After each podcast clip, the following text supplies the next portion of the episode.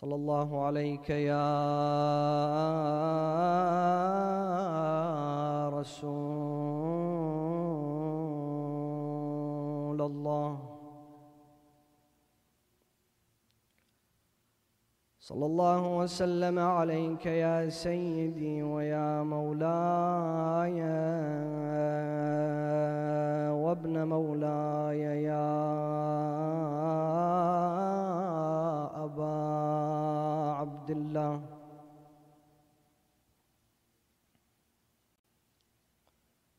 يا رحمة الله الواسعة ويا باب نجاة الأمة. ويا عبرة كل مؤمن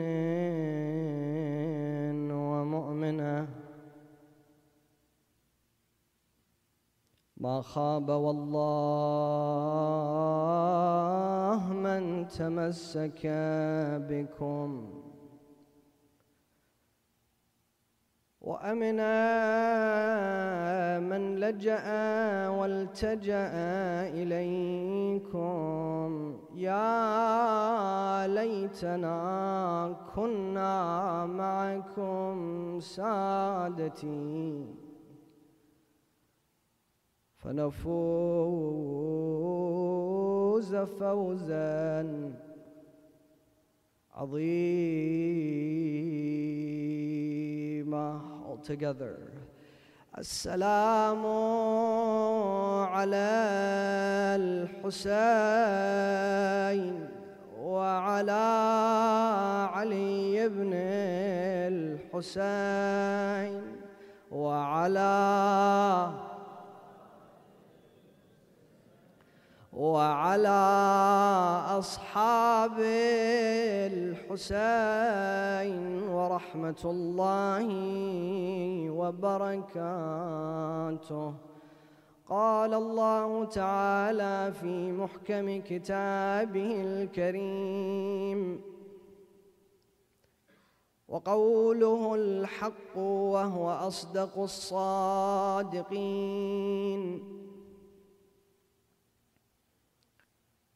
أعوذ بالله من الشيطان الرجيم.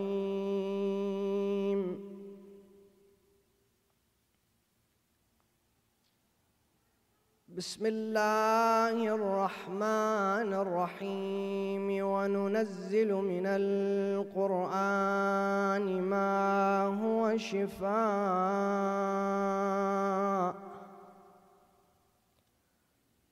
ما هو شفاء ورحمة للمؤمنين ولا يزيد الظالمين إلا خسارا in your gathering with the remembrance of Muhammad wa Ali Muhammad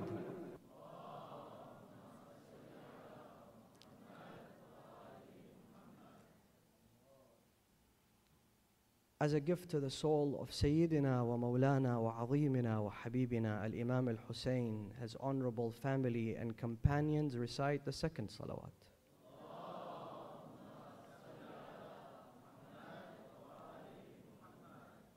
For Allah to shower onto this gathering with His infinite mercy and compassion, to hasten the reappearance of Sayyidina wa Mawlana Sahib al Asri wa Zaman, recite the third salawat with the loudest of your voices.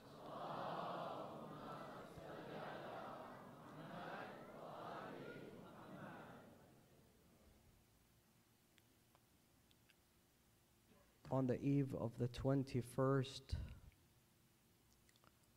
from the holy month of Ramadan,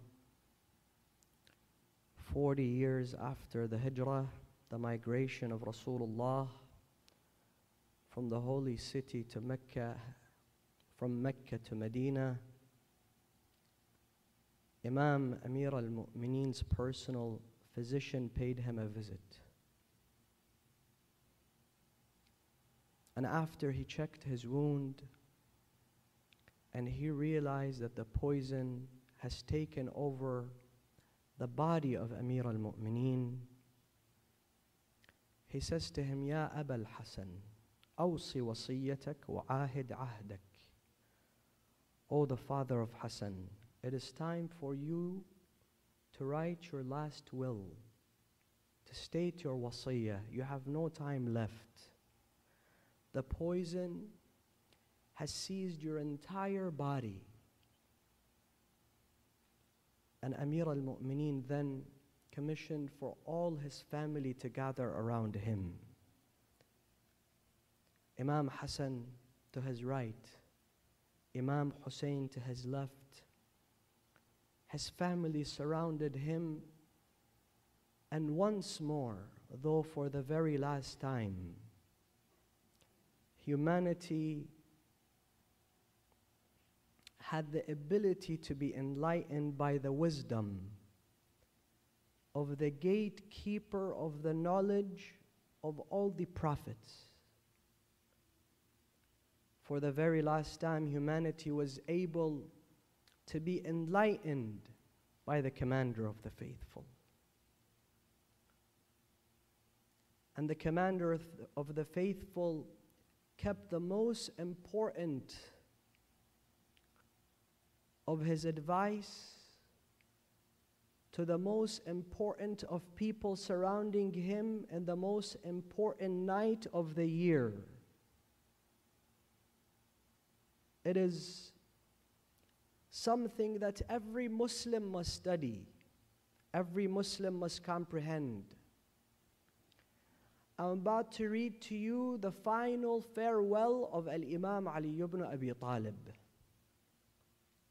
And don't be surprised if you realize this is the very first time that you hear those words. He states, الله الله بالقرآن اجعلوه إمامكم You see, when I use the word Allah, I may not know its significance. But this is Amir al Mu'mineen, uttering the greatest name of Allah subhanahu wa ta'ala, not once, but twice. To whom? To Hassan and Hussein. Reason being is he wants them to pay attention to the statement that he's about to say. He begins with Allah, Allah, the greatest word that a human being can utter. Then what does he say? Bil Quran. Give importance and priority to the Quran. What should they do? Ij'aluhu imamakum. Let the Quran be your imam. Let the Quran be your guide. The Quran was the imam of Imam Hussein. The Quran was the imam of Imam Hassan. The Quran was the Imam of Amir al Mu'mineen. Not only that, the Quran was the Imam of Rasulullah. Because it's directly the words of Allah subhanahu wa ta'ala, the last revelation. And we see this book every day sitting in our homes.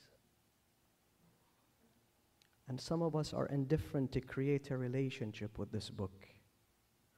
Then he says, الله الله بالقرآن لا يسبقنكم العمل به غيركم Again, Allah, Allah, give importance to the Quran and do not allow anyone to proceed in implementing its teachings prior to you. If there is a race in Islam, which there is, the race is to implement the Quran, the teachings of the Quran. What does the Quran teach me? The Quran teaches me equality in humanity. Just yesterday, I was reading a riwayah, a hadith, that says a mu'min is not a mu'min if he leaves his house and he looks at others and he feels he is above them. I mean, I just came out of a majlis, I've been to Hajj, I've been to ziyarah, I pay all my dues. Look at this guy. Surely I'm more beloved to God than this man or this woman. A mu'min is not a mu'min who can get himself to even do that or think of that. The Quran speaks of selflessness. وَيُؤْثِرُونَ عَلَىٰ أَنفُسِهِمْ Not generosity, not being charitable, selfless. The Quran says in those three consecutive days, Fatima, Hassan, Hussein, Ali, and Rasulullah slept hungry when they gave away their food to the poor. They didn't leave half the food for themselves and were charitable with the other half. This is what the Quran teaches. Amir al Mu'mineen says, My sons, my family, and you are all the family of Ali ibn Abi Talib, do not allow anyone to proceed in implementing the Quran prior to you. Then what does he say? واعلموا ان هذا القران هو الناصح الذي لا يغش and know that this Quran is an advisor. You go and you hire an advisor to give you advice about your startup, your business, your marketing campaign. You give them $1,000 an hour. They may give you good advice, but they also may give you rubbish advice. Amir al Mu'mineen says, This advisor, the Quran, I'll give you advice, but I'll never give you rubbish advice. I'll always give you the most accurate advice. It will never cheat you, it will never lie to you. But do we really seek to take advice from the Quran? Have you ever thought if I encounter a problem in my life, if I have an issue at home, if I don't know how to deal with a situation at school, let me first seek the advice of the Almighty God from the Holy Quran. والهادي الذي لا يضل and the Quran is a guide, a hadi, a navigation system it will never take you astray. It will always deliver you. What else? وَالْمُحَدِّثُ الَّذِي لَا يَكْذِبُ And a friend. But which kind of friend? A friend that never lies. We all have friends that sometimes lie. But this friend, it will never lie to you. I will always tell you the truth. What else? وما جالس هذا القرآن أحد إلا وقام عنه بزيادة أو نقصان And Imam Ali says, if you spend quality time with this Quran, you will depart from that session with an increase and a decrease. Increase in what? And a decrease in what? He explains. ما جالس هذا القرآن أحد إلا وقام عنه بزيادة أو نقصان زيادة في هدى an increase in enlightenment increase in knowledge increase in wisdom أو نقصان من عمى and decrease in blindness, confusion, uncertainty. Today, most human beings on the face of the earth, they suffer from uncertainty and confusion. Which school should I go to? Which house should I buy? Who should I marry? Who should be my friend? What should I do here? What should I do there? The Quran puts an end to your confusion. واعلموا ان ليس على احد بعد القران من فاقه ولا لاحد قبل القران من غنى and he says and know that if you have the quran you have the entire wealth and if you don't have the quran but you have accumulated wealth you are impoverished if you have 2 million bucks in your account, but you don't have a relationship with the Quran, you are broke. But if you have the Quran, then you are wealthy. You're uber rich. Because you possess the final divine revelation sent by God to humanity. And thus, the Imam of Imam al Hussein was the Quran. And when he spoke of his mission statement, and I spoke of his mission statement, that I do not embark on this journey for the sake of wealth, for the sake of money, for the sake of popularity. And we said, You cannot join the camp of Hussein if you have such motives. There is no room for you in the camp of Hussein. The camp of Hussein only belongs to Allah and those who seek Allah. That's it. Or else, how can you justify a man who takes his entire family as a qurbani to Allah? He could have left his family at home in Medina.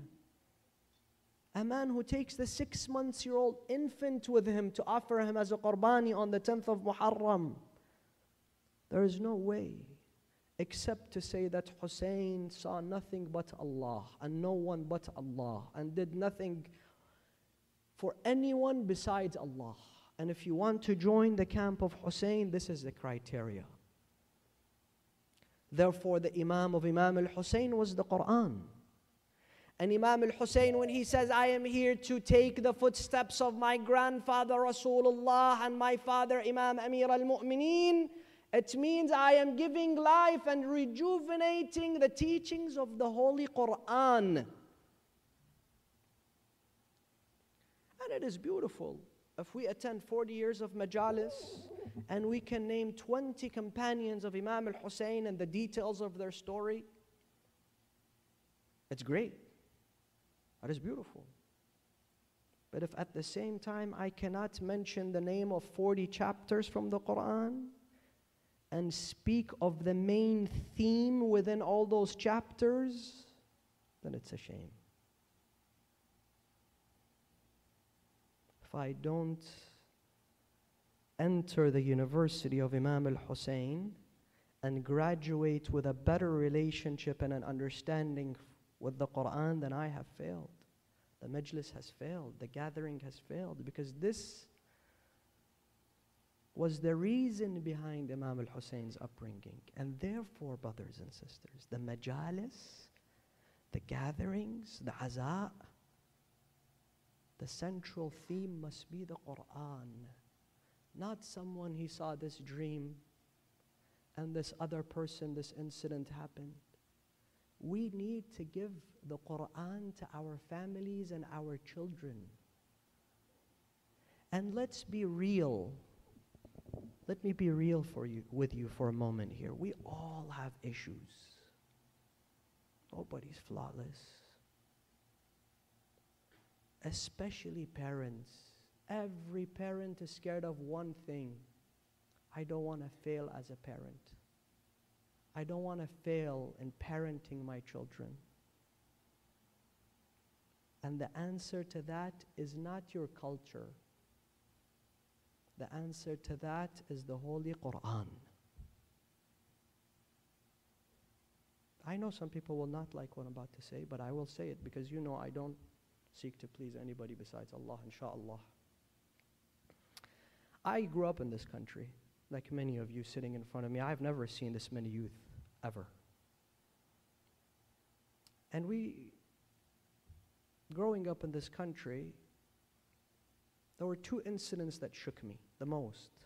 I'm about to share them with you. One was that there was a young man who I knew, the community knew, who went to a basketball game with uh, a Lakers game with some of his friends.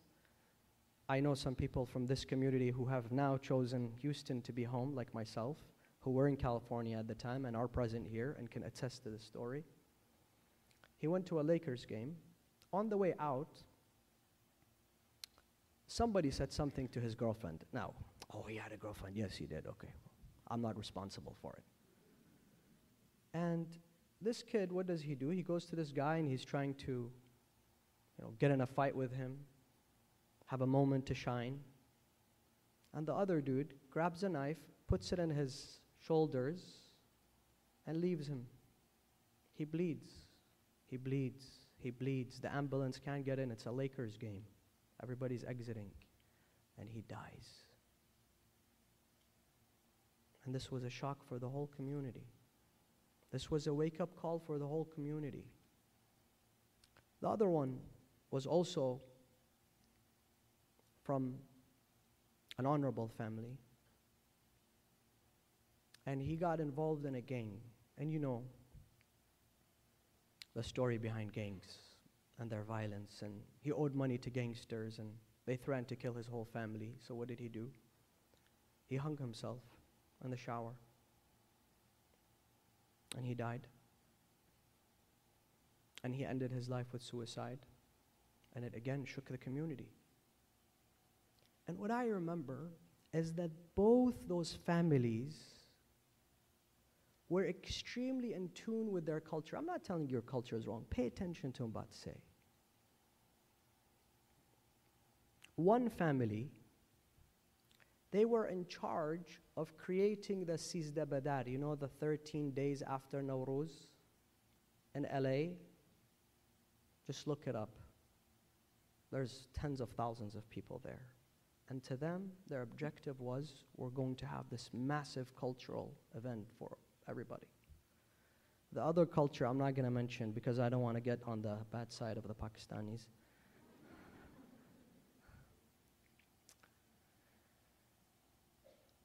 I'm not saying any culture is above the other or one culture is bad and this culture is good. That's not what I'm saying. I want you to continue to pay attention. At the vigil, at the graveyard, one of them said a statement that shook me until today. And until today, I see that, that, that scene in front of my eyes. He said, when they put his son in the grave, he said, My son needed to shine. All you wanted him to do is to attend the majalis, to sit in a majlis. And he wasn't understanding what was going on. But he needed to shine. As a teenager, they need to shine. You didn't give him a chance to shine, so he chose to shine somewhere else. And while he did that, he joined a, a gang. And now we have to bury him seven feet deep on his back in a grave.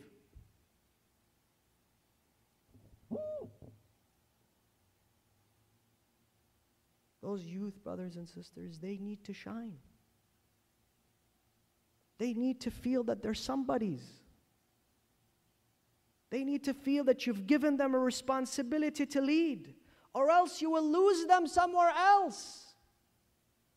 And then people come crying, Oh, Sayyid, my son is addicted to drugs. He got caught drinking and driving. He did this, he did that. Save yourselves and your families by giving them familiarity to the Quran. The Quran will save them. Make the Quran their priority because it is the word of Allah subhanahu wa ta'ala. And I want to talk about the genius of the Quran for a moment. Just think about this. Some people say, How can you prove to me that the Quran is the everlasting word of God? So we go through different ways. I'll give you one very simple way. Very simple way. Here it is. The Quran, we know, God, according to Christianity, according to the Jewish faith, according to Muslims, according to the Abrahamic faith, faiths, God sent 124,000 prophets to illuminate the lives of people. Okay? Correct? But how many of them are mentioned in the Quran? 25. Why? Is it because they had a big TikTok following? Is it because they had influencer status on Instagram? Is it because they were, you know, on the Forbes front page magazine? In fact, some of them were the least popular people in their villages and their cities. Some of them were expelled from their cities, and some of them were killed. So those guys were no popular people. So why does God choose to bring those 25 only? This will tell you that the Quran is the everlasting word of God. Because if you study the life of those two those 25 prophets, you find that they speak of social illnesses that will exist amongst human people for the rest of humanity and in every single society. Study the life of Yusuf. Is it just a story that happened in the time of Yusuf and it's over? Jealousy amongst family members? Seduction? Corruption? Is that something that does not exist today or will not exist 10 years from now or 100 years from now? Or the tyranny of Pharaoh and the fact that Musa stood in front of Pharaoh and his injustice? Has that ended? And we talk about prophets. We talk about all the prophets. We talk about Isa. We talk about Musa. We talk about Sulaiman. We talk about Saleh. We talk about. But there is one prophet we don't talk about. And that is the prophet Lut. The prophet Lot. Why? Because the story is uncomfortable. I'm not, I'm not here to question that. His story is uncomfortable. But he's mentioned his, his, his issue, his circumstance, his calling, his mission has been repeated within the Holy Quran almost 100 times. His name has been repeated in the Holy Quran almost 30 times. And guess what? Sometimes when you're ill, you have to drink some nasty medicine because that's going to eliminate the illness within your body. You have to swallow that hard pill because you need to eliminate the illness within your body. Some people think that the majalis of Imam al Hussein, it's like a, your local shisha cafe. We have many of them in Houston, mashallah. Many of them. And they're all packed. They're grim. Some people think that the majlis is like your shisha cafe. You go, you sit there. Double apple, please. Grape mint. Or your local restaurant. I want, you know, double burger with no mushrooms. That's not how it is. A majlis of Imam al Hussein is like the ER. You don't get to choose the problems that the community faces. And you need to discuss them. You can't say, well, this person that comes into the ER with this particular problem, guess what? I don't want to deal with you. You can't do that. And today, brothers and sisters, this country remains divided, not on elections Canada remains divided. The United Kingdom remains divided. The entire Western world remains divided. On what? On the influence of the LGBTQRS, whatever community at your local schools and what is being taught to your kids. And it's not so much about the LGBT community. It's about the fact that I should have my freedom to choose what is being taught to my children. As a taxpayer, if you wake up in the morning and you're afraid for your child's safety to send them to school because of mass shootings, you can raise your voice and say we need to amend the laws. We need to create more gun control so that I can feel safe sending my kids to school. There is nothing wrong with that.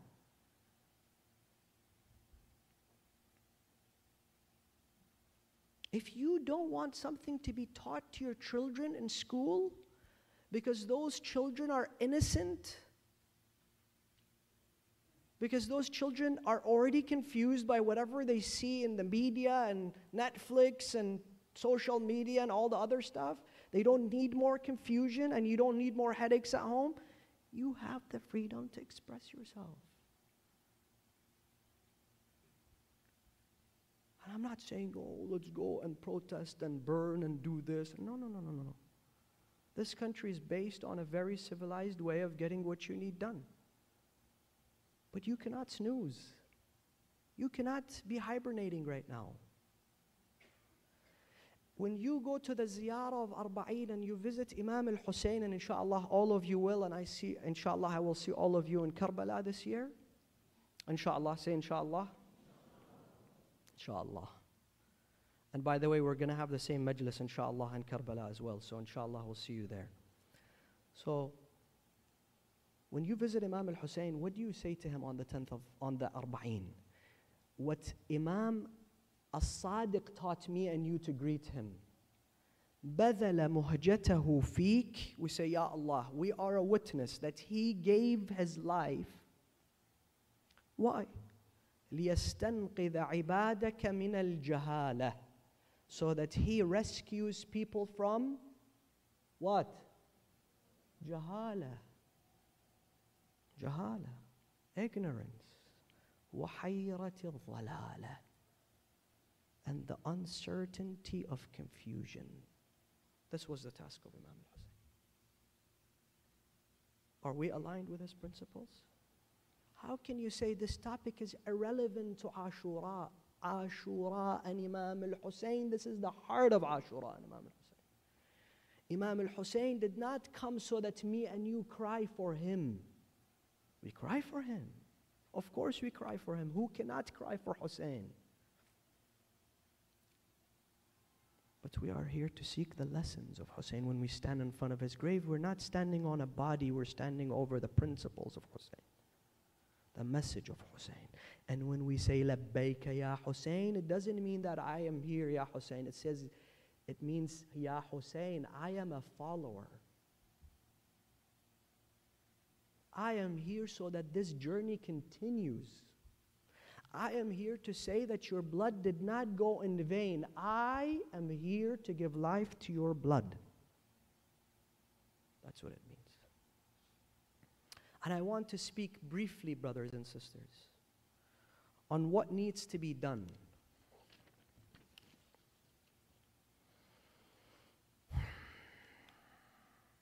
First of all, before I engage, I want to say this is not a political discussion. This has nothing to do with the Republicans and Democrats and this and the other. It has nothing to do with that. What I'm about to tell you is the Islamic perspective on what is happening today. That's it.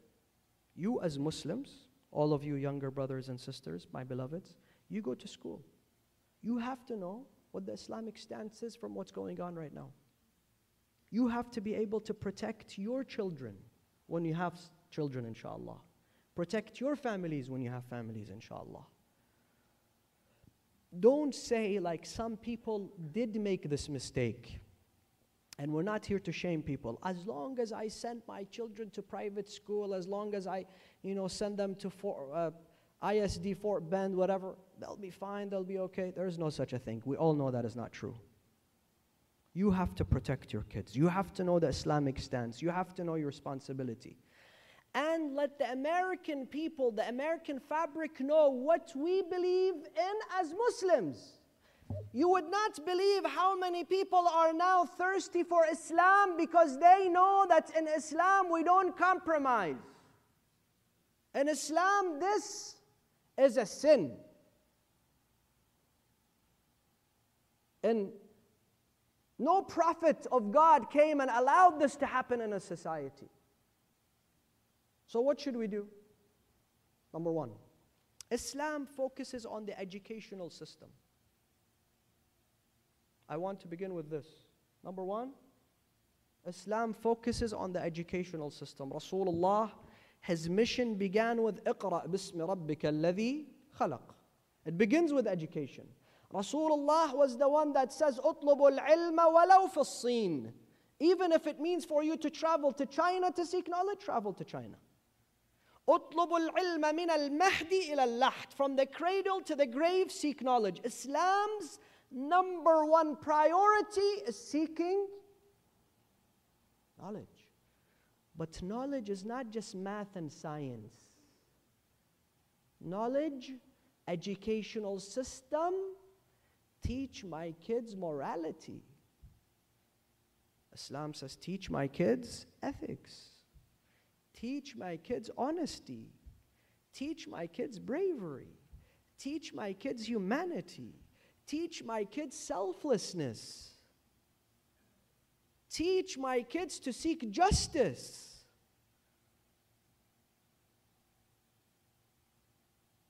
Teach my kids to be good citizens of the earth.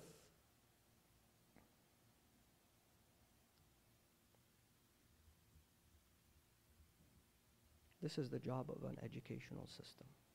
And many of you, you see, you know, last month, June, Pride Month, this is indecency.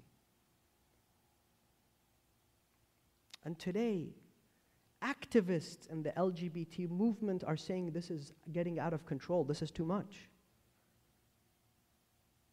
You cannot have people parading in the streets in such a manner. That is why they ID people at the bars. They say, Are you 18? Show me ID. But now this is coming out in the public. They're taking five year old kids, infants in strollers. I don't need you to educate my children about this. This is not called education. I don't need you to educate my child that is in first grade about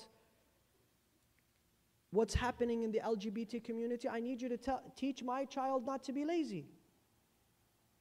I need you to teach my child to stand in front of injustice, bullying. I'm not saying by any shape or form that such individuals we go and we bully them. This is not what I'm saying. I'm not even saying we judge them. I'm not even saying we shame them. But number one, the place that's what should be taught in school is education. And this is not part of the curriculum. Number two, we must invest in the educational system. As Muslims, as taxpayers in this country, you also must voice your opinion. That we must invest in our educational system. The vast majority of Americans, they graduate and they have a lifetime of debt, student loans that they have to pay off. What's more important? If we make education free, Islam says education has to be free. Or we go and we try to export, for example, the American freedom to the rest of the world. Give your people freedom from debt and student loans. Islam says education must be free and education must be available. And education and seeking education is the right of every human being. Number three, what is gender dysphoria? I've spoken about this last year. Many of you have probably heard my take on transgenders. But transgenders are 1% of people. Let me explain this. This is very important. 1% of people, brothers and sisters, are born in a way where their gender cannot be identified. And some places, 2%, but nothing more. And Islam's take on this is very clear. If they, if a doctor, physician, whatever it takes, proves that this individual does not have a gender, meaning a male gender or a female gender, they transition into what is prevalent. Okay? But you cannot ask my first grader, who is a boy, what is your gender? He's a boy. What is your preferred pronoun? He is a boy. You're taking him to a doctor, five year old kid. He's not even, he hasn't even gone to school. Checking him into the doctor's office. What is your preferred pronoun? What does he look like? Looks like a boy. You don't need to confuse this boy. You don't need to start this journey so early within their lives and keep them confused. And you all have seen and you have read and you have heard of people at the age 10 and 12 that transition. This, this, this girl, she probably has four brothers. She's the only girl in the family. So what happens? What happens? She becomes a tomboy. Oh, she's a, is she a girl? Is she a boy? She's not a boy. She's growing up amongst boys. She's going to grow out of this phase. You cannot permanently change her gender because at the age 12, she decides, I want to be a boy. And if this boy grows up with four sisters and he's the youngest one, guess what? He's going to be playing with Barbies. But he's going to grow out of that. This is no gender confusion. And we have to be able to clearly voice our stance. Today, Muslims, Christians, Jews, agnostics, people from all walks of life are saying, please, leave our kids alone.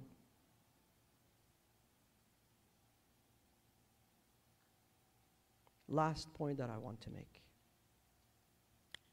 In Islam, brothers and sisters, our children are the trust of Allah in our hands. Allah has entrusted us with this amana, and we must deliver this amana in the best of ways to Allah subhanahu wa ta'ala. In this country, if we say in God we trust, God says, take care of this trust. Take care of the soul. Take care of this human being.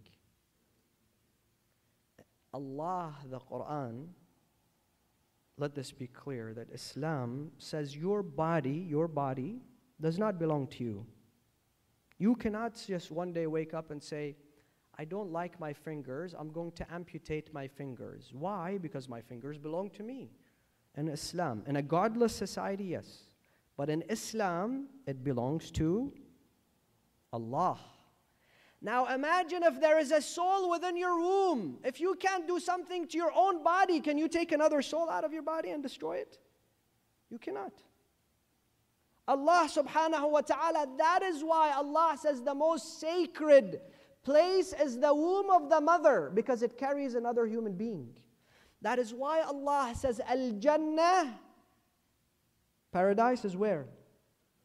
Underneath the mother's feet because this mother understood her responsibility and she kept that child for nine months and then she took care of the child and she knew, she knew that this is the amana of Allah and she wants to, in the best of ways, deliver the amana. That mother, Jannah is underneath her feet. And if she loses a child, Rasulullah says, worry not. That child will stand at the gates of Jannah. And Allah says, You're an innocent child, go to Jannah. The child says, Never. I will not enter Jannah without my mother. This is the value that Islam gives to mothers. This is the value that Islam gives to family.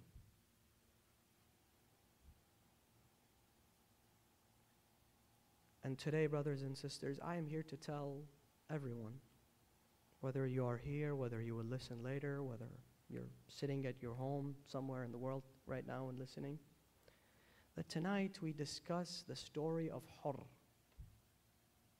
If you have sinned, it's okay. Come back like Hur. If you feel like I've committed this sin and I have no chance, so I've stopped praying and don't do that. Your sin is not greater than the sin of Hur. Hur literally intercepted the camp of Imam al Hussein. He caused the misery of Imam al Hussein. His sin cannot be compared to anyone's sin. Don't say, I've sinned so much, I have no chance. I cannot go to the majlis of Imam al Hussein. I am a sinner. I'm here to tell you this is the place for you. This is where you cleanse yourself. This is where you purify yourself. أن الحسين مصباح الهدى وسفينة النجاة. Hop on that rescue boat of Imam al Hussein. Seek salvation in his name. He will take you. Just like he took Hur. Hur came to him. Hur ibn Yazid al Riyahi came to him. He was obviously very embarrassed. He was very shy. But he said, أخير نفسي بين الجنة والنار. I am here to ask myself a, a question. On one side I see Jannah, on one side I see Nar. ولا أختار فوق الجنة شيئا. And I will not choose for my end to be the damnation of God. So he had the bravery to go to Hussein. Many of us were not brave enough to knock at his door because we think that door is not going to open. I'm here to tell you that door will open. Even if every person in the world is telling you that you are the biggest sinner and the door will not open, Imam Hussein says, Just try knocking on my door and see if I don't open it for you. So he came to him. He says to him, Ya Aba Abdullah, Ya ibn Rasulullah, halli min tawbah. Is there a way that I can be forgiven? Imam al Hussein knew him because Hur was praying behind Imam al Hussein every day. And Imam al Hussein on the 10th of Muharram, on the, on the day that he was intercepted by Hur, on the 2nd of Muharram, Imam al Hussein asked, Who is this man? They said, Innahu al Hur ibn Yazid al Riyahi. So Imam Hussein, this is what he said. He says, ثَكَلَتْكَ أُمُّكَ يَا حُرْ May your mother mourn for you, Ya Hur. You are here to intercept the camp of Hussein. What did Hur say to him? He says, Ya Hussein, you've mentioned my mother, but I cannot mention yours. So he knew them. They had dialogues. They were speaking to each other. But Imam al Hussein does not say, Oh Hur, is it you? Imam al Hussein says, Man and who are you? Because he is a new person now. He is not Hur. He's a changed person. His sins have already been cleared. Man ant. And he does not say his name because his name is irrelevant now. He says, Yabna Rasulullah. أنا الذي جعجع بكم الطريق. I am the one that caused this misery. هل لي من توبة? Imam al Hussein does not shame him, does not tell him, shame on you, go to Hajj, pray this, do this. He says to him one word, تب تاب الله عليك. Seek forgiveness and Allah will forgive you. And that is why Hur told him, Ya Aba Abdullah, I will not descend from my horse. I will keep riding until I fall. And he marched towards the enemies and he fought and he fought bravely. And every while he would come back to Imam al Hussein. He would greet and salute Imam al Hussein and he would go back until suddenly Imam al Hussein heard Al Hurr ibn Yazid al Riyahi call out, Ya Aba Abdullah, alayka minni salam. We're all sinners. Today we tell him, Ya Aba Abdullah, alayka minni salam. Meaning, Ya Aba Abdullah, this is the salam of the sinner. This is the salam of the one that is repenting and coming back to you. Imam al Hussein ran to him. He didn't neglect him. He didn't say, Hur, you're the one that did this. I'm holding a grudge against you. He ran to him. He held him tight to his chest in the last moments and he says, Ya Hur, anta hurrun kama sammatka ummuk. You are a free man just like your mother named you. Let us send our souls, our hearts, our minds to the land of Hussein, to the land of forgiveness, to the land of freedom. All the brothers and sisters, wherever you are, even the ones sitting at home, by the way, listening, I want you to raise your voice right now, all together. Ya Sayyidana wa maulana inna tawajjahna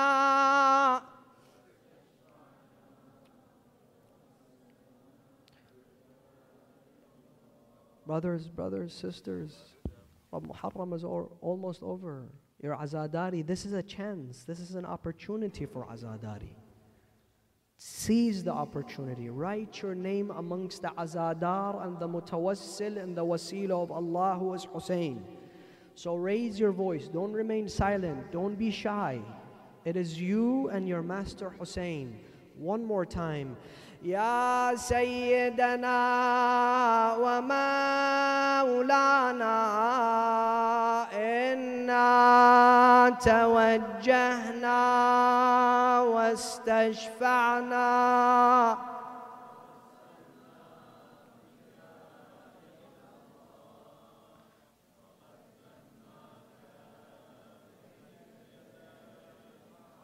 all those who have hajat, it is you and Hussein in this moment.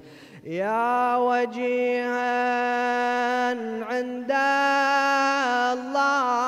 الله اشفع لنا يا وجيها عند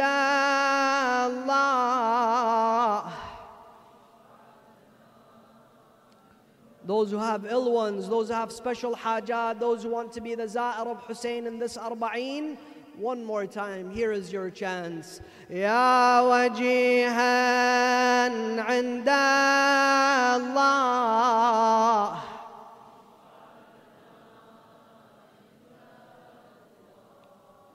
I want to speak of one more companion before I conclude. This companion, he was not Muslim. But he saw Imam al Hussein as the caravan of Imam al Hussein was moving along. He just happened to know that they say he is the grandson of, the grandson of Rasulullah. So let me spend some time with him. And then he realized that Imam al Hussein is now intercepted in a land called Karbala. So his mother says to him, Ya Wahab, you have just married a few days ago. You were married. And our destination is Kufa. He says, Mother, let's spend some time, more time with Hussein. The next day she says, Wahab, let us go. He says, One more day with Hussein. And you all know the story. Until the eve, when Imam al Hussein turned off the candles, so many people left. But when he turned on the candles, that Wahab, the Christian boy, he was still there. So Imam al-Hussein says to him, Ya Wahab, you're a Christian. What are you doing here? He says, Ya Abu Abdullah, I cannot leave you. But you've just married. I cannot leave you. Don't ask me to leave you. Let me fight a little bit with you on the 10th of Muharram, then, they, then I may depart your camp. And on the 10th of Muharram, brothers and sisters, Wahab, he went and he fought very bravely. Historians say that he killed 200 of the enemies of Imam al Hussein. And then he came back to the tent. He was about to rest. His mother says to him, Ya Wahab, for 10 days I have been telling you, let us depart this camp. But now I tell you, Ya Wahab, I, I know the mothers will feel this more than anyone else. Ya Wahab, I want you to be the sacrifice for Hussein. Go and give your life for the son of Fatima. He says to her, Oh mother, what happened? Until moments ago, you were telling me that you want me to go back to my wife, to my life. Let us leave this camp. She says, I could not bear when I heard the cries of Hussein standing in front of his tent, calling out, Allah hal min nasirin yansuruna. ألا هل من معين يعيننا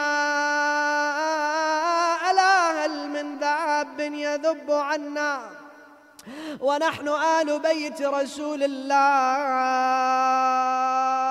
One more sentence before I conclude, brothers and sisters. On the 10th of Muharram, when the battlefield was over, do you know what happened? The tribe of Wahab came and they took the body of Wahab. They say that this is our man, he's from our tribe, we cannot leave his body here, even though they have amputated the head of Wahab. Huh? So they took Wahab, they put him in a grave Who else came? The tribe of Hur. Hur was a commander. Some people from the other side came and they said, He used to be our commander, we will bury him. then Zainab looked at the body of Hussein. she says, What about my brother Hussein? What about the one that has no family and tribe? بس ظل حسين الماء عند عشيره Yes, the body of your Imam, brothers and sisters, was left on the soil of Karbala. Three days بلا غسل ولا كفني أين المنادي وحسينا all of us together ومظلومة وشهيدة وسليمة وعطشانة